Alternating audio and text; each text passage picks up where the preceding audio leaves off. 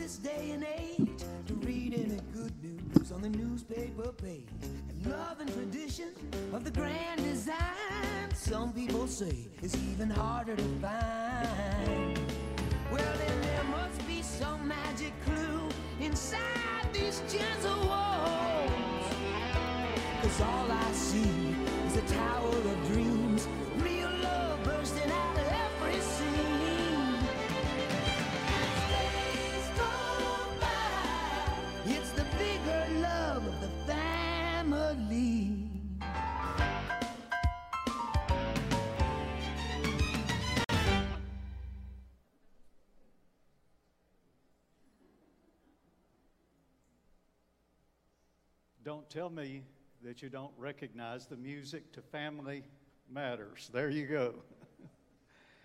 I, I would blame Walter for that, but when he made the suggestion, I loved it. And so there you go.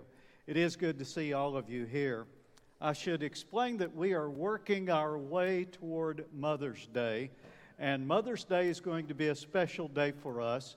It is Family Day. We did that last year, and we're doing that again this year. We're focusing on the family. Oh no, wait a minute. That's that's another that's not a TV program, that's a radio program. But we are focusing on the family on Mother's Day. And so we're doing a series called Family and Friends. Today, family matters. Family matters. Next week, I'll go ahead and tell you that I'm going to be speaking on friends matter. And then Todd will be the special speaker for Mother's Day. I'm giving him a holiday to preach, and uh, he owes me for that. You know, we were in ministry in Kenya for 12 years. Our guests would not know that. Some of the members may not know that. But we were missionaries in Kenya, East Africa. And anytime you go to work in a foreign culture, there's an element of culture shock, right, Jamie? Um, and a part, one of the biggest parts of culture shock, besides the language and, and the biggest part of culture shock for me was dealing with family matters. For one thing, in Kenya, they practiced polygamy. In case you don't know what that means, that means that men had more than one wife. Often they would have a city wife and they'd have a country wife. Uh, without fail, the older wife, the first wife, was the country wife. And basically, it was her responsibility to take care of the children, to do the farming. And when I say take care of the children, I'm talking about taking care of the children for all the wives. All of the wives and the husbands sent their children to the village to be educated there because it was less expensive. So the country wife had all the work to do. The city wife, on the other hand, got to live in the city where there was, well, it's just a lot nicer. I don't want to try to explain because you can't even picture it. But she got to live in the city and send her children to the country for somebody else to take care of them. For that reason, Brenda said to me, I'm going to be the city wife. I will not be the country wife. I'm going to be the city wife.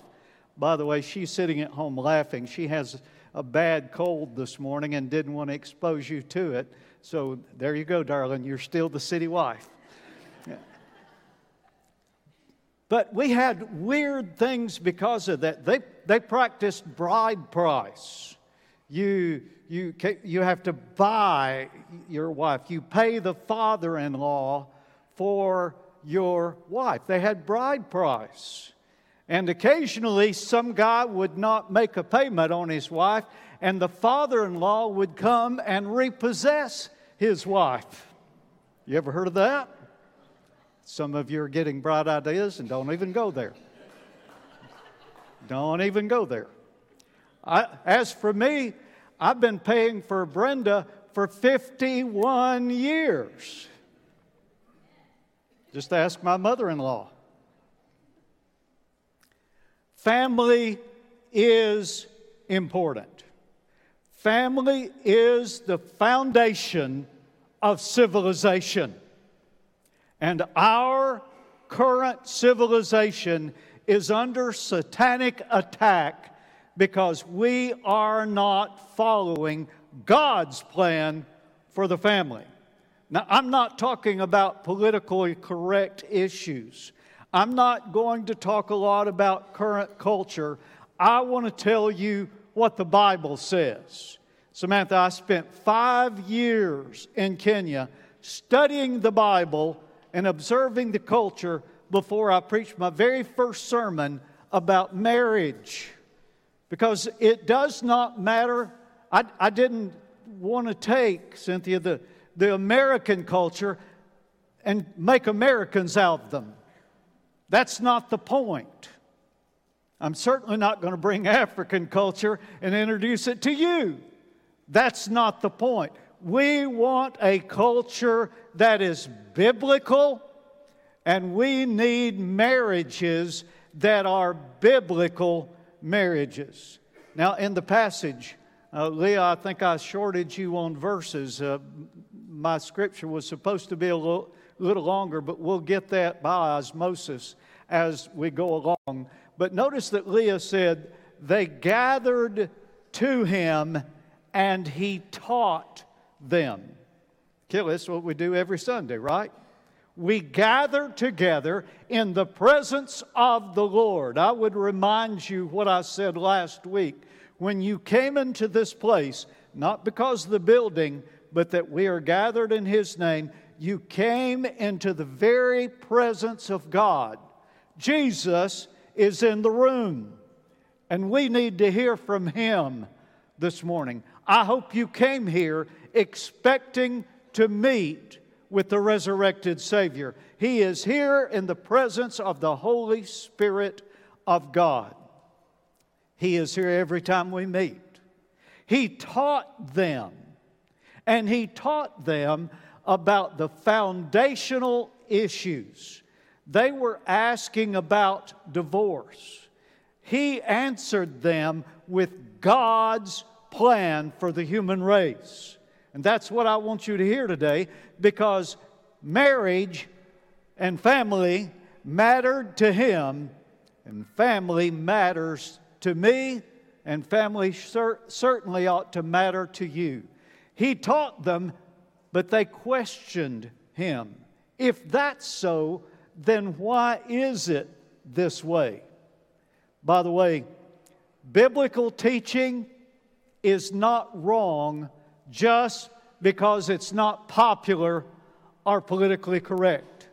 I promise you that you're going to hear some things this morning that are definitely not popular and definitely not politically correct. Why, is, why are things that way? It's the hardness of our hearts, according to Jesus, that keeps us from following God's plan for us. And if you hear something today that I say that offends you because it's not politically correct and it's not popular, as long as I am speaking from this book and I am accurately interpreting what this book says, it's not my problem, it is yours. And if you have issues with this book, talk to the author of the book about it and not me. Listen, we're going to have a exploring church membership class immediately after the service this morning. And Brenda will shudder in our shoes when I say this, and maybe my staff will as well. If you have not signed up and you want to come, Brenda made extra sliders for lunch, and you are welcome to come. And I can tell you that one of the first things we will say about what we believe at this church, and visitors, you wonder about our church, this is what we're all about. This is it. Baptists are known for the Bible. Other groups are known for other things, but Baptists are known for the Bible. And we base our lives. This is our all sufficient rule for faith and practice. And if we preach anything else than the Word of God, we're in trouble and we'll answer to God for it. And so we're talking about family because family matters. Family is important to God. Now, if you have a worship guide, by the way, uh, staff, we've got to print a lot more worship guides. We ran out this morning, and I feel bad about that for some of our visitors, our guests. But if you have a worship guide, you have this outline in front of you, and I'll try to go slowly enough that you can fill in the blanks. I want you to look from this passage, first of all, at God's design of genders. It says in verse 6 from the beginning of creation, God made them male and female. That's chapter 10, verse 6. Male and female. Charles had made two genders and only two. He did not, folk, make 22 genders or 202. He made two genders, and it's not difficult to tell them apart. Now, my, my niece posted on Facebook they have a new parrot. And I noticed Charlotte, she said the DNA testing shows, what did she say? It's a female. I guess with birds, parrots especially. Now, the hummingbirds that show up, hey guys, did you ever notice that in the bird kingdom, it's the male who's the pretty one?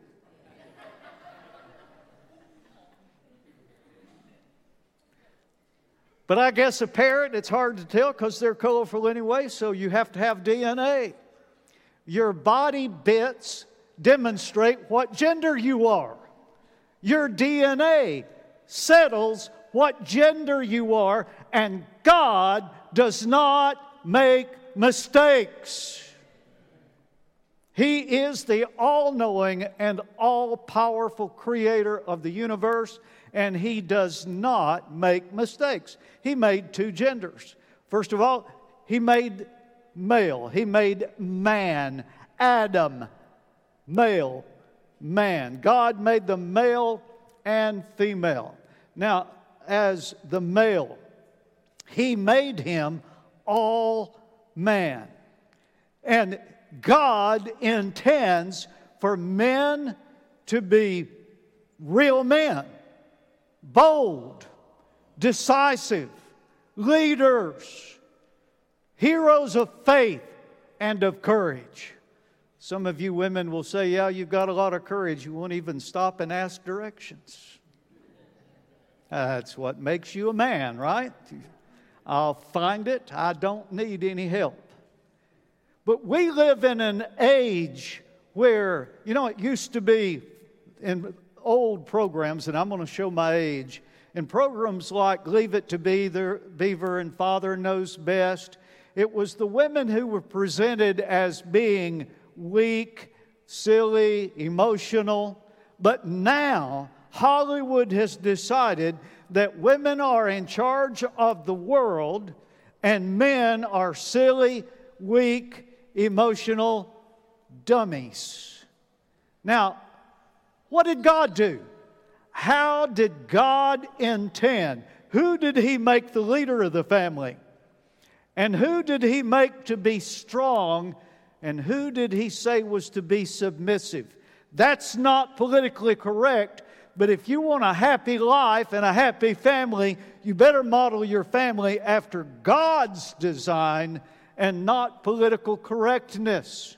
Men, you need to be the leader in your home. You need to be the hero of your wife and children. Wives, children, you need to look up to that man. There are far too many homes today where the father is absent and a single mother is struggling to raise her children. Those single mothers are heroes to me. But what do I think about the man who deserted his family? Listen, we need men to be real men. Ladies, read the book, Wild at Heart. When you get to thinking that your sons are just a little bit too rambunctious, one of my favorite cartoons um, is the name, hey Brenda, what's the name of that? Um, the kids are Zoe, and the dad comes in, and Zoe is playing with dolls on the floor and says, Hi, Dad. And he walks into the kitchen, and the son is sitting on the top of the refrigerator and, and, and says, Hi, Dad. If you get to thinking that your sons are just a little bit too rambunctious, read the book by John Eldredge, Wild at Heart.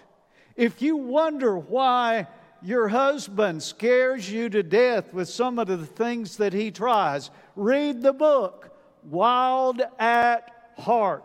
God made men to be bold and courageous, to be leaders. By the way, there's a problem in our world today, and it is a dangerous trend. John Rosemond said the dangerous trend in education today where boys are considered dysfunctional girls. The girls are the heroes in the class because they are mild mannered and behave and follow the rules. Boys, not so much. They want action. Rosemond's one simple thing that he said that needs to be put back in the classroom or in the, in the schedule of the day is play period. Let those boys out of the class and go rip and tear and, and scream and let off some energy. Boys are not dis- dysfunctional girls. They are made to be different. They are made to be just a little bit wild and a lot energetic. Raise your sons to be men. Read to them the stories of the Old Testament. Men like David and Samuel. I tell you, it may scare you to read some of the things. My, my reading today was about Samuel, where he, he hacked the, the king to pieces. Now, that's a little graphic. The Bible sometimes is PG 17 because of the violence, but it's real and it's true. And you need to read your sons the stories of the Bible so that they understand what a real man does. When God says, do this, they do it. And you want to turn out boys not sissies, not sissy men. They need to know what it means to be a real man. He made them male and female. He made them male and female. And God intended for women to be women, feminine, tender, mothering, nurturing. That is not to say that His goal for women, guys, are you listening? Is to keep them barefoot and pregnant. Women are not for you to, to stand on and trample. Women are given to you, men, as a gift from God, like a porcelain doll, to treat with gentleness, tenderness, to treasure and to take care of. Bugs me when I go to open a door for a woman and she says, I can do that myself. And I say, My mother would turn over in her grave if I let you open the door for yourself. My mother raised me, or tried to raise me, to be a gentleman. Let your sons be gentlemen and teach your daughters to be feminine. It's okay for them to be feminine. I'm not saying that you, I'm, I'm, I did not pay any attention today to how many of our women are wearing dresses and how many are wearing pants. I presume that 90% of you are wearing pants this morning. That's not the issue. Uh, did you notice? I hope you have there's a difference in the way a woman's pants are made than a man's pants are made. The clothes that you wear can be feminine, and we're not those legalist Baptists who say that women have to wear their hair long and in a bun, and you have to wear a dress, you can't wear slacks. That's not what I'm talking about. You can be feminine with those kinds of clothes. Just don't think that you have to be a man to be successful. You see, the truth is, the modern feminist movement is actually anti feminine. Now, you figure this out. This is supposed to be a movement that makes things better for a woman, and they're teaching you that being feminine is wrong. You're not successful unless you're a man. How, how does that work? That's a feminist movement? I don't think so. I think it's anti feminist movement. God wants you to be feminine as He made you. Let men be men and women be women. God knew what He was doing when He chose your gender and he never makes mistakes. Well, I got one amen out of that. You don't hear that on TV today, do you? You don't see that in movies today, but that is the truth.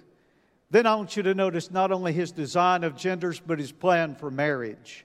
It says, Therefore shall a man leave his father and his mother and hold fast to his wife, and they two, the two, shall become one flesh. So they are no longer two, but one flesh. What therefore God has joined together, let not man separate. You say, Brother Lane, you've preached on those verses before. Do you have any idea how many times those verses are recorded in the scripture? Multiple times. So you're going to hear them multiple times. I want you to notice that in this, marriage is not required, but it is recommended. I'm not going to tell you that you have to get married, that there's anything wrong with being single. Now, I could spend a lot of time on this, but Paul spoke very clearly. Jesus spoke about those who had chosen to be single. Paul talked about the benefits of being single. Some people are made to be single, others are not. I'm one of the nots. I've been married for a significant portion of my life, and I can't imagine life without Brenda, and I hope I never have to find out. We argue constantly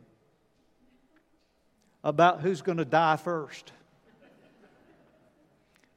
And I say it's me, and she says, You could survive without me, and so it's going to be me. And I say, No, I can't. It's going to be me.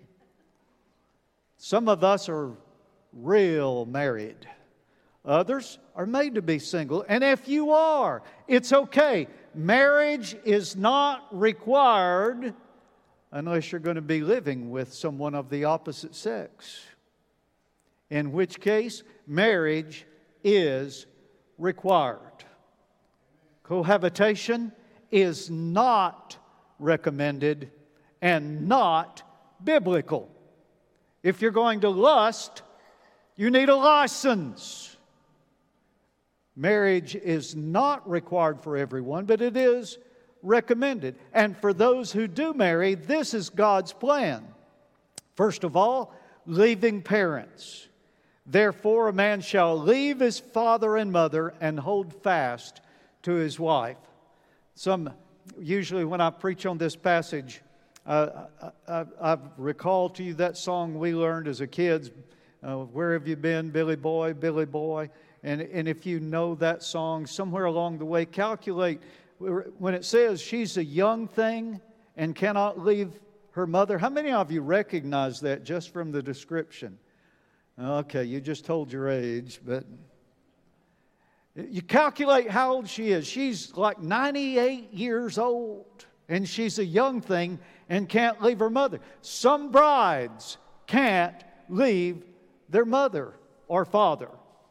Some husbands cannot seem to leave their mother or father. A strong marriage requires leaving parents. It also requires holding fast to each other. Therefore, shall a man leave his father and mother and hold fast to his wife. The old translation says, cleave. Cleave unto his wife. That means, Gail, that means to latch on and not let go. It's an indication of a permanent hug. A permanent hug. That just popped into my mind when I was working on this sermon, and I love that. It's a permanent hug where you draw next to each other as close and as intimate as any two people could be, husband and wife, and you never let go. You say, Well, we've done that. Our marriage is a 50 50 relationship. If it is, you're in trouble. 50 50 may make 100, but it doesn't make a good marriage. You need a marriage that's 100 100, where the husband is 100% committed to his wife and the wife is 100% committed to her husband. Not a 50 50 marriage, a 100 100 marriage where you hold fast to each other.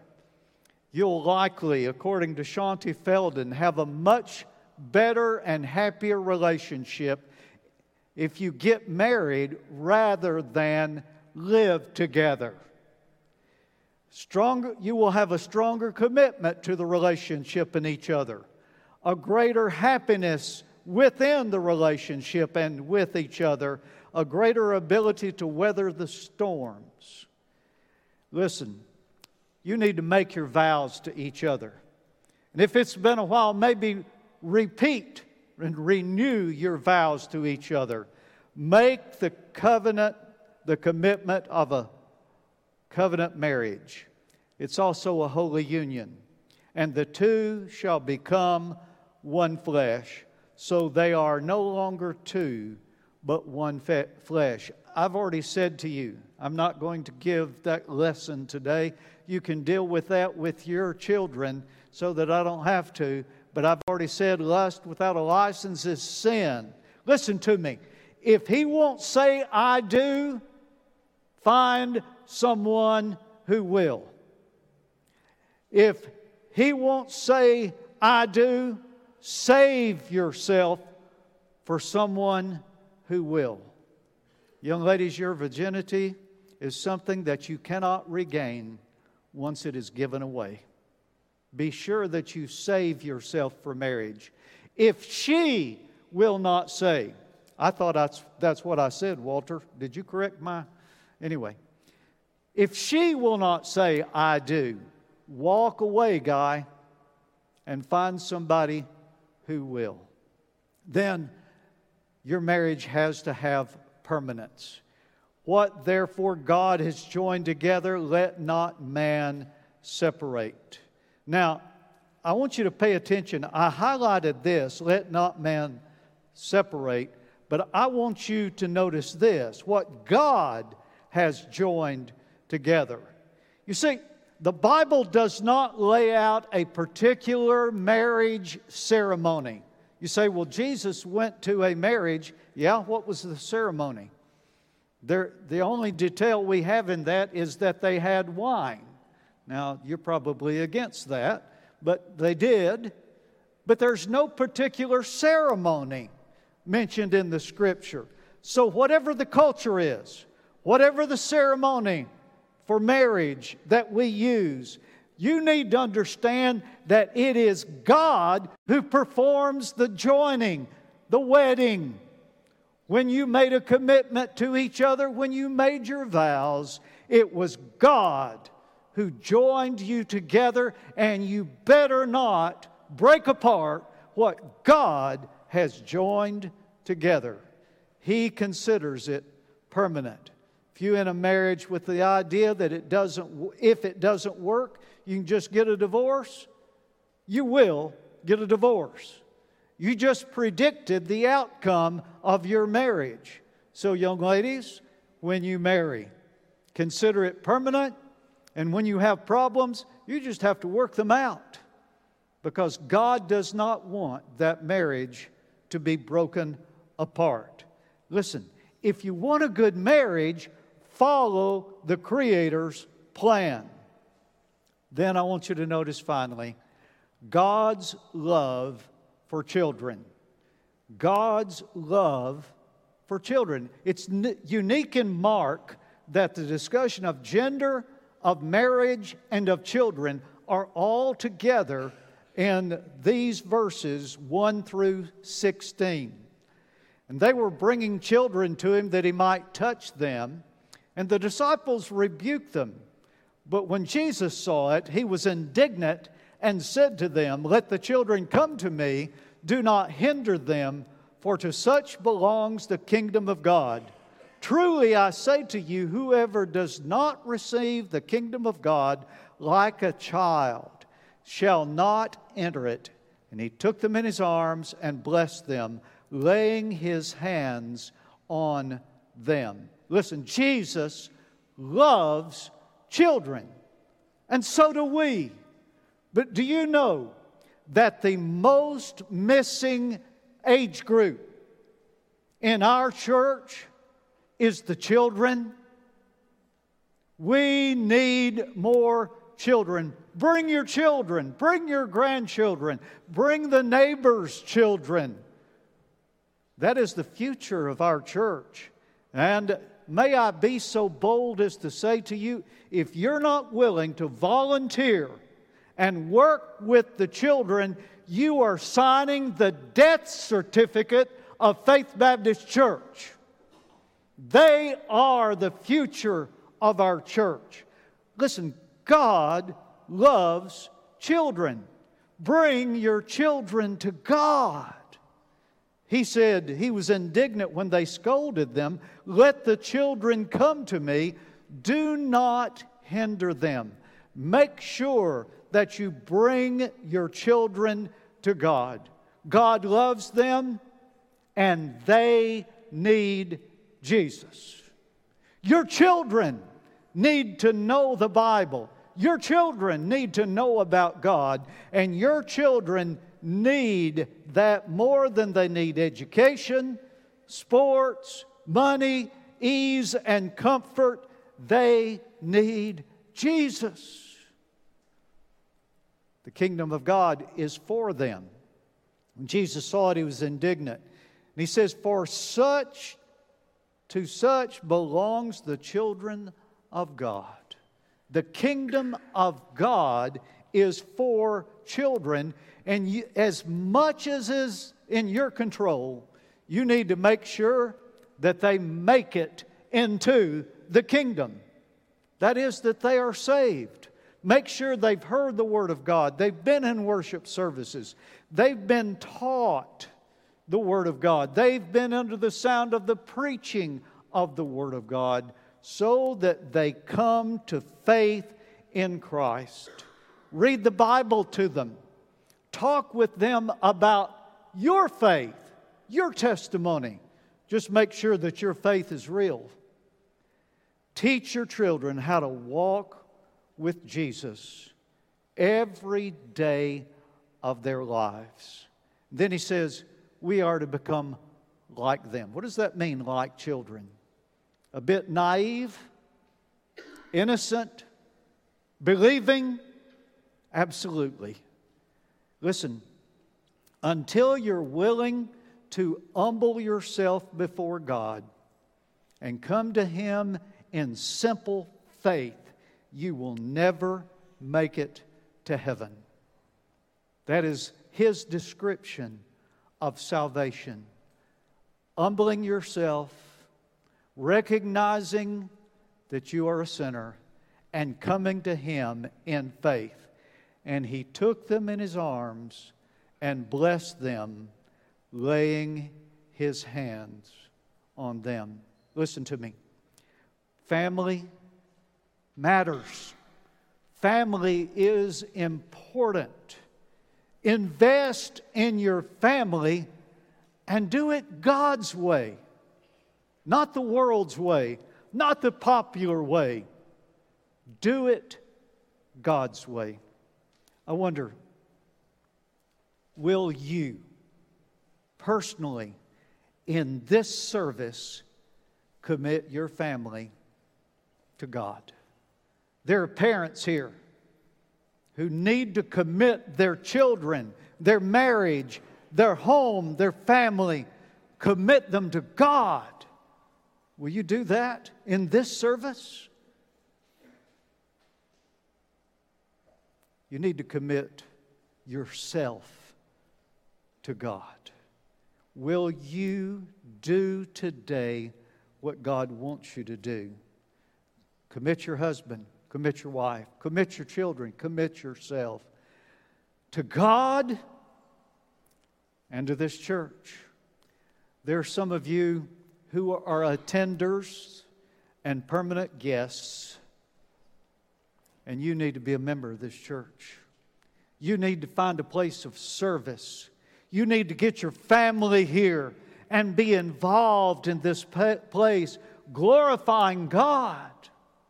That's why we have the class, Exploring Church Membership. It's not going to make you a member, it's just letting you know what you're getting into when you become a member of the church. You need to come, you need to join, you need to surrender your life to Jesus. And I would challenge you to do that right now. Can we stand and bow our heads together?